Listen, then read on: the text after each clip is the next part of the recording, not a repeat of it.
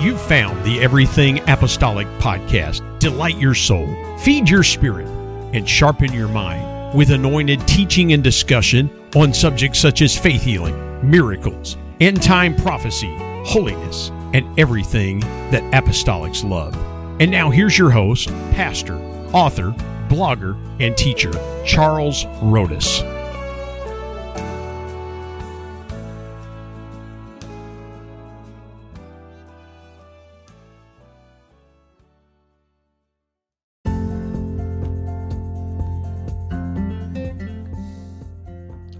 If you haven't heard about my book on fasting, it is titled Fasting Secrets Revealed.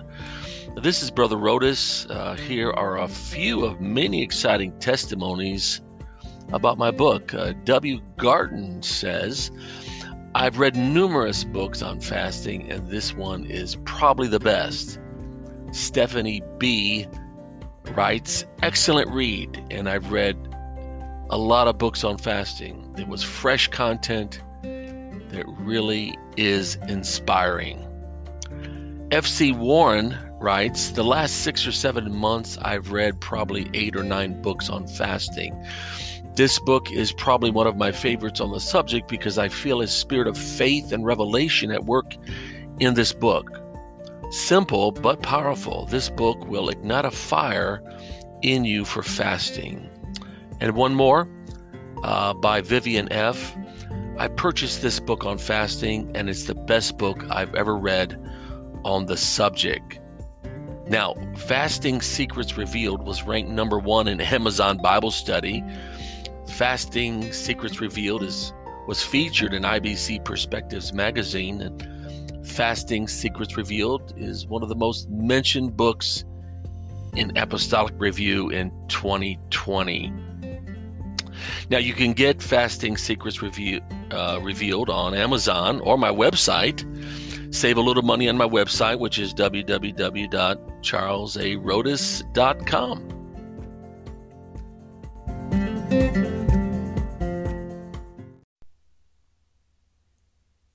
Well, praise the Lord. This is Charles Rhodus, podcast number one. What is apostolic everything? What is it? That's what we're going to talk about to establish a foundation here over the weeks. Coming time, we're going to be talking about what? apostolic everything, everything apostolic, anything, everything that pertains to being apostolic. And that is 66 books of the Bible, almost 900,000 words in the Bible. It's going to be a fun ride. I hope you will join us. Like, subscribe, share. We would appreciate that. But let's talk about this first broadcast. Let's establish what is apostolic. Now, some years ago, I'm going back about 15, 16, 17 years ago. uh, I got a Christian magazine in the mail. I never saw the magazine. Now, get it, I've had the Holy Ghost and been in the Apostolic Church since 1980. I was 17 years old. And, uh, and so you know that's that's a while, isn't it? Since 1980, I've been preaching the gospel, the apostolic message since 1985. But when I got this this Christian magazine. I don't know how I got it. It came to me. Somebody somewhere somehow got my name and sent me a copy. It was interesting, um, but it had lots of pictures of apostolic, quote unquote, apostolic people, uh, men and women. And I, I guess I was naive at the point. At that point, I, I I didn't realize what had already been in place, no doubt, for 2,000 years, and all of my apostolic Christian life prior to this. I just didn't realize. The fact was and is that people call themselves apostolic and they can believe absolutely anything. And live anything or live nothing at all. and uh, I was quite amazed, uh, maybe a little ticked off that these people that were calling themselves apostolic, they were not apostolic. There's two major things that makes an individual and a church or an organization apostolic. Two main things. Let's talk about the first thing. And one without the other is not much good. but number one, the first thing that makes a person apostolic is obedience to the new birth message. John 3 5, Jesus said, Except a man be born of water and of the Spirit, he cannot enter into the kingdom. So you've got to be born of the water and spirit.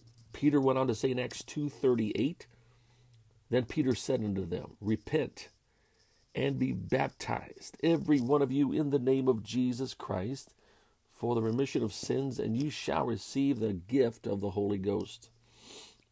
So, what makes up the first part of being apostolic? Well, you've got to be born again, and there's only one way to be born again. It's not believing on the Lord Jesus Christ within itself, it's not accepting the Lord as your personal Savior, quote unquote. Uh, but you've got to literally be born again. How does that happen? First of all, before a person can be born again, he's got to repent of his sins. Repentance is vital. It, it's imperative. It's important. It's needful. You can't go to heaven without, of course. You cannot be born again without repenting of your sins, turning away from sins, being sorry for your sins, having remorse over your sins, doing it about face, walking away from sin. So those those are terms that we use and correct terms that tell us about repentance. That's what repentance is. But repentance by itself does not save a person, but it allows a person to be born again because a person cannot be born again without first repenting of his sin. And repentance is not the new birth. Repentance breaks down that middle wall of partition between God and the sinner. Yes, I said that word, that that word that starts with an S, that cuss word that so many quote unquote Christians will not use today, sinner. Sinner. Right? A person without God, a person that's not been born again is a sinner. But then once he repents of his sin, he must be born again of the water and spirit. How does that happen? He has to be immersed, immersed, submerged in water. He has to go down from toe to the last hair on his head. He must be immersed, submerged, dunked completely under the water with the name of Jesus being invoked without the titles so many today, so many churches today. I had uh, a pastor many years ago. I was doing Bible study with him on this subject, and he was a Trinitarian Pentecost. He had the Holy Ghost, but he was not baptized correctly. And I gave him lots of scriptures, and he was listening, and he was very intrigued and hungry. And he said to me, Brother Rhodus, what would you think? Now, he wasn't admitting it to himself. He wasn't saying this was him, but I knew. I knew. Uh, I, I knew what was going on. He didn't know that I knew what was going on. but he said, What would you think if somebody was baptized in the name of Jesus, Father, Son, Holy Ghost? I said, Brother McFarland, I said, he needs to be rebaptized. I said, because we have no biblical example for invoking the titles Father, Son, Holy Ghost. No one in the Bible was baptized ever in the Bible using those words, Father, Son, Holy Ghost. Nobody. He needs to be baptized exclusively in the name of Jesus, the Lord Jesus, or Jesus Christ, as the Bible teaches. But that name, Jesus, has to be in the baptism with no titles of Father, Son, Holy Ghost.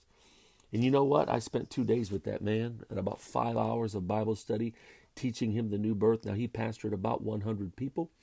I was uh, planting a new church at that time in Calumet City, Illinois. I was in the early stages and I happened to meet him and we shared information and shared tracks because uh, he was, I guess, doing a little track work. I was doing a little track work. And I didn't tell him I was apostolic. I kind of tricked him. I didn't lie to him, but I tricked him. I just told him I was Pentecostal as well, which I am and was. This was in the 90s, 1990s. So two days, uh, we did two days of that Bible study, and about mm, that was during the week, and that next Saturday, we made an appointment, and he came to my little church, that little mission work that we were doing, and he came and he snuck over there. Didn't even tell his wife because she was a preacher and he didn't want to deal with it just yet. He wanted to get it right with God. He brought his bag of clothes, and we got the pool filled up. And uh, he was a tall black man. I'm six foot, was six foot two. I've dropped an inch, but he was an inch or two taller than me. And I baptized that brother in the name of the Lord Jesus Christ for his, for the remission of his sins on that Saturday night. Praise the Lord. And then that that uh, he said, I'm going to be talking to my church. I'm going to be teaching them. I'll be, you know, uh, explaining things to them. And he did. And he called me uh, two or three weeks later and said, Listen, I've got a group that wants to be baptized in Jesus' name. He brought them over to our congregation, our church, again on a Saturday night. I don't know the number. We didn't get a count. Uh, didn't have cell phones with cameras at that time, but there might have been 20 or 25 people that night. He baptized in my pool at our assembly in the name of the Lord Jesus Christ. Now, he already had the Holy Ghost. He baptized his son that night. His was son was about 20 years old, maybe. Baptized many others. Uh, his wife was not baptized. Uh, I guess uh, convincing her was uh, different, different, difficult problematic. I'm not sure exactly how he approached it, but that's, of course, between him and the Lord. Uh, but we had a beautiful time.